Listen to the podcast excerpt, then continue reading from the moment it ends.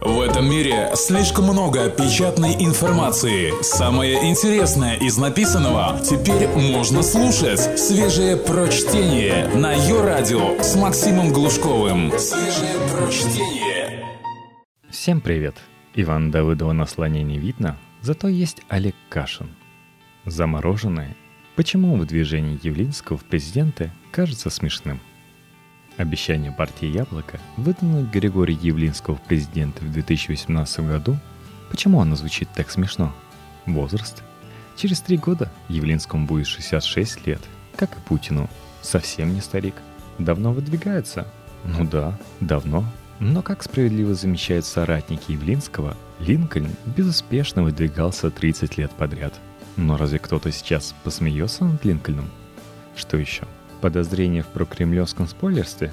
В том или ином виде такие подозрения почти одинаково распространяются на всех российских оппозиционеров. Мы страна, подарившая миру Азифа и Гапона. И спустя сто лет всерьез выискивать провокаторов – это, если не глупо, то как минимум бессмысленно.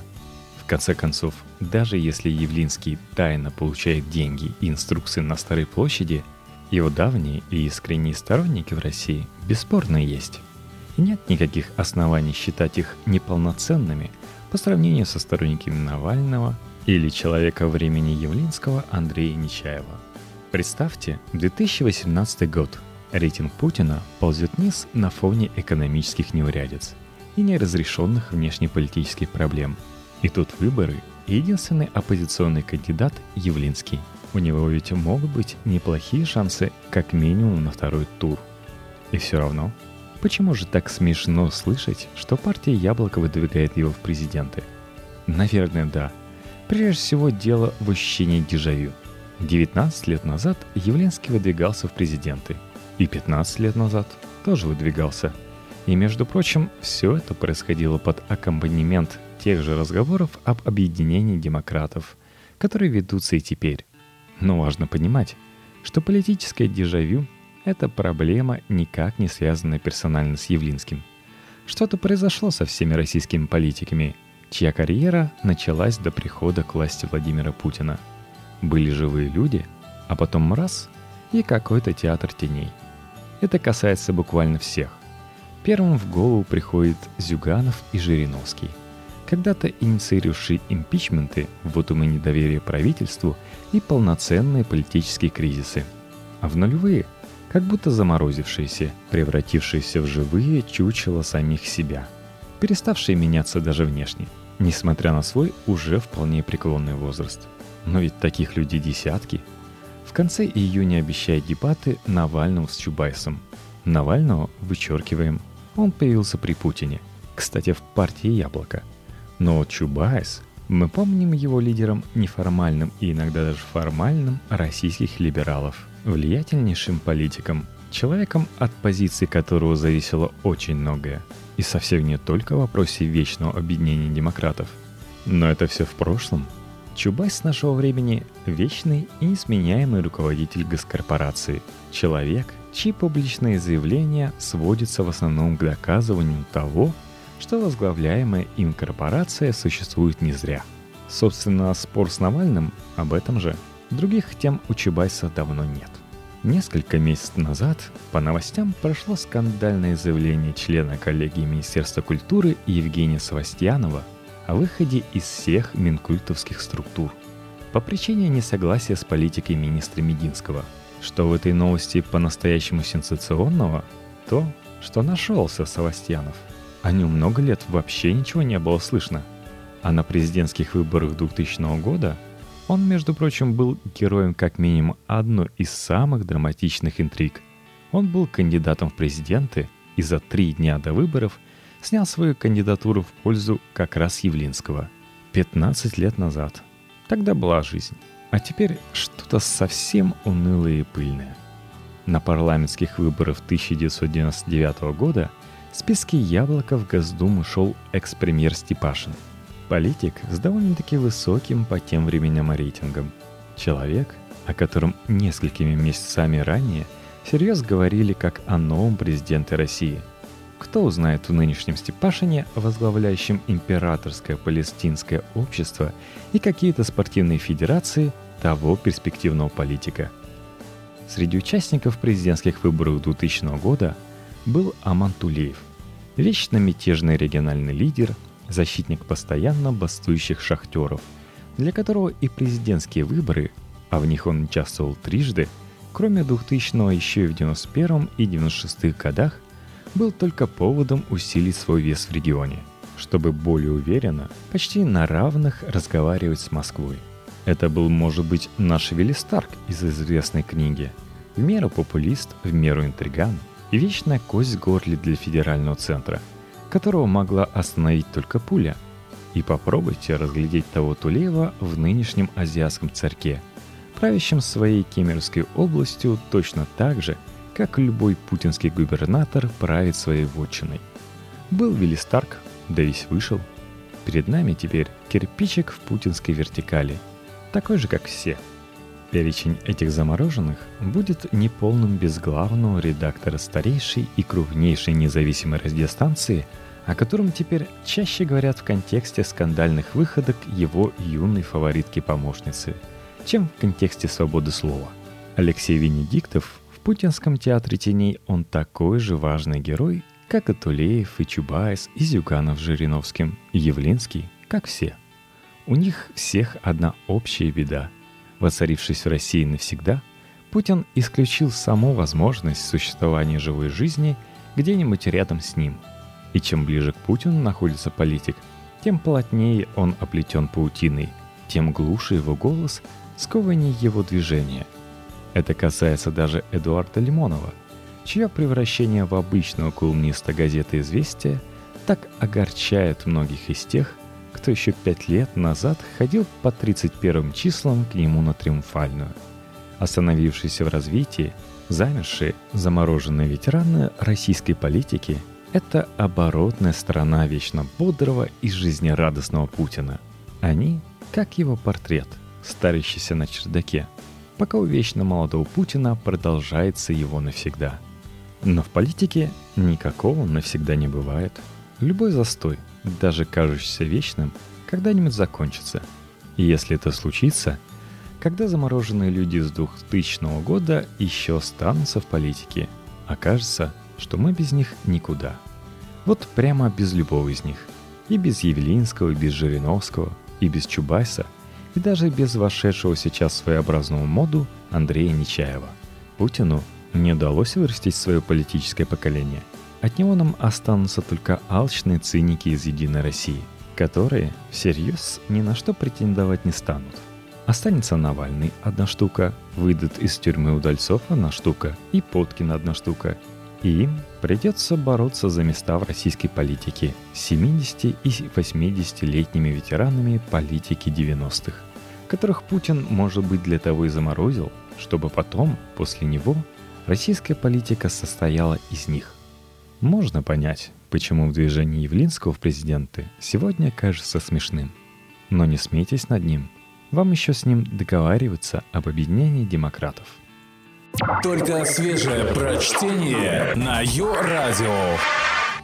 Ну и, конечно, не могу не вспомнить экономический форум, проходивший в моем городе – Шоу «Пусть говорят». Что значит выступление Грефа и Кудрина на форуме? Текст Татьяны Становой, руководителя аналитического департамента Центра политических технологий. Санкт-Петербургский экономический форум становится совершенно уникальным мероприятием. Здесь как лакмусовой бумажкой определяется степень ухудшения российско-западных отношений. Все увлеченно считают, сколько и в каком статусе прибыло иностранных инвесторов – ставит диагноз российской экономики и качеству работы правительства. Пожалуй, ПМФ превратился в единственную площадку, где до сих пор идет диалог между властью, элитой, бизнесом и иностранными инвесторами. За его пределами такое чувство никакого диалога больше нет. Нынешний форум не отличился. На нем опять требовали перемен, причем у того, кто стал их главным препятствием. На самом деле – на экономических форумах ведут диалог не все со всеми, а прежде всего системные либералы обращаются лично к Путину. И означает это в первую очередь, что больше им негде этого делать. Диалог кончился. В конце прошлого года Путин впервые вышел из украинской темы и обратил внимание на экономику. Пошли совещания с экономистами. В Кремль зачастили Кудрин и Греф, включенные в январе этого года в антикризисную комиссию при правительстве. Правда, с тех пор про комиссию никто не слышал. А Греф, вероятно, понимая, что правительственные механизмы окончательно заржавели, предложил создавать новые – Центр проведения реформ. Власть отреагировала вяло и скептически, мол, и без Грефа разберемся – есть основания полагать, что власть успокоилась и решила, что самое трудное позади. Рубль стабилизировался и даже укрепился больше, чем следовало. Вроде возвращаются инвесторы, нефть подросла. Не все так плохо. Да и путинский рейтинг стабильно зашкаливающий. Это ведь создает иллюзию, что запас прочности еще очень высок. Какие реформы? Зачем? Достаточно посмотреть на повестку дня Владимира Путина – на его публично обозначенные приоритеты. И становится ясно, что они сильно далеки от реформаторских.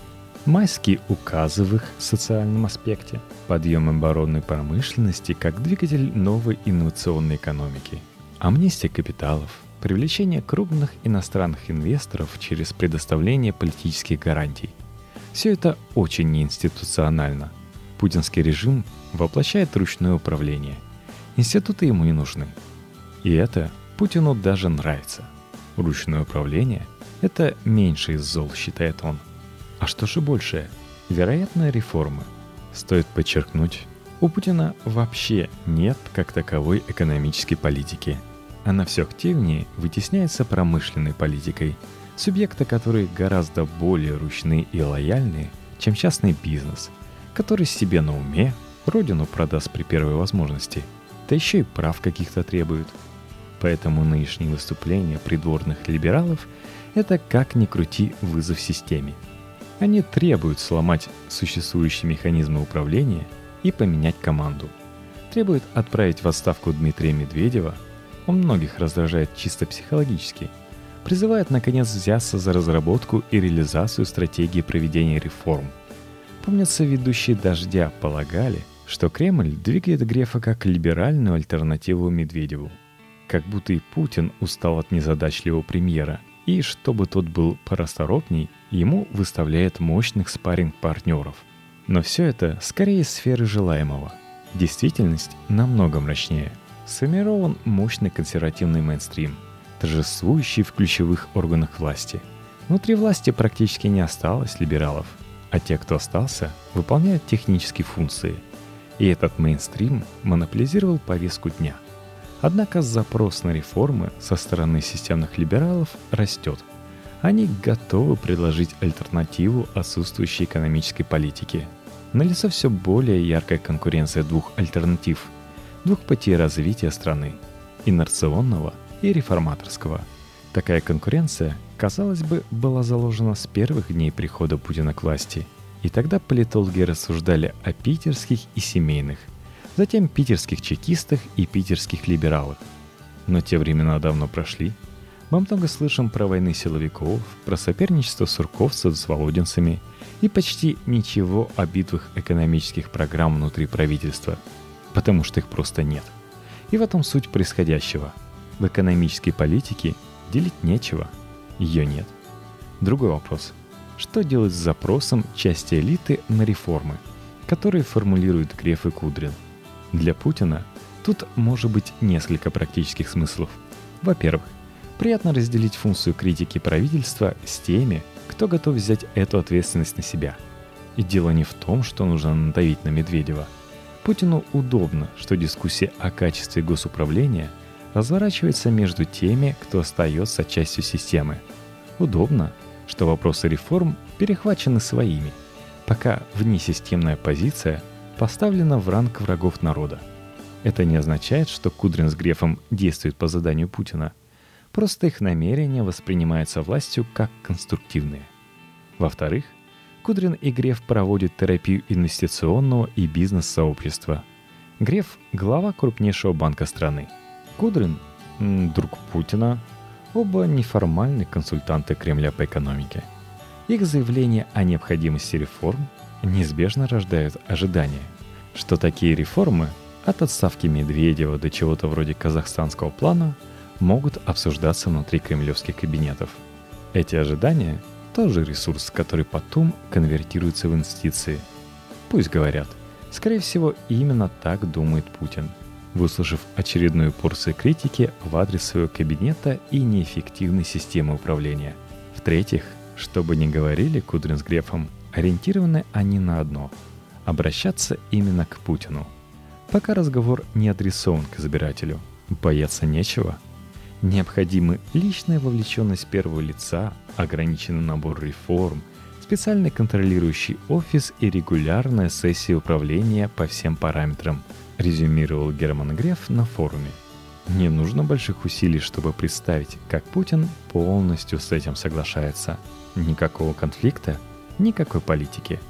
В-четвертых, новая реформаторская заявка – не что иное, как новая мишень для национал-охранителей, предавших проклятию все либеральное, как антирусское и антинародное. Набирающий силу политический полюс русского мира – питающийся украинскими неудачами, санкциями, опирающийся на дремучую тоску по сталинской руке и ядерному пеплу, пугает. Не надо прилагать усилий. Кудрин и Греф сами формулируют внятный, респектабельный либеральный дискурс, который показывает, что в России есть еще место для образованных и высокотехнологичных менеджеров, не стесненных в праве высказывать свою позицию и осторожно поругать Путина. Пусть говорят – Новое политическое шоу, забава власти и элиты. Что может быть красноречивее видео, фиксирующего смех зала после публикации ответов на вопрос о возможности успешного проведения реформ в России? 48% считает, что для реформ нет политической воли. А это, если сформулировать проще, означает, что Путин их не допустит. Из всех этих дискуссий, разговоров, кто за кем стоит, зачем это Кремлю, действуют ли Кудрин с Грефом сами и заодно и тому подобное, следует один вывод. Реформам в России мешает Путин. И какими бы конструктивными не были системные либералы, аудитория в зале понимает это прекрасно. Разговор идет не о реформах, а о том, способен ли на них президент. Именно этот вопрос и стоит задать аудитории на следующем форуме. Но это вряд ли возможно. Ведь потом Автором этого вопроса будет уже точно не до смеха.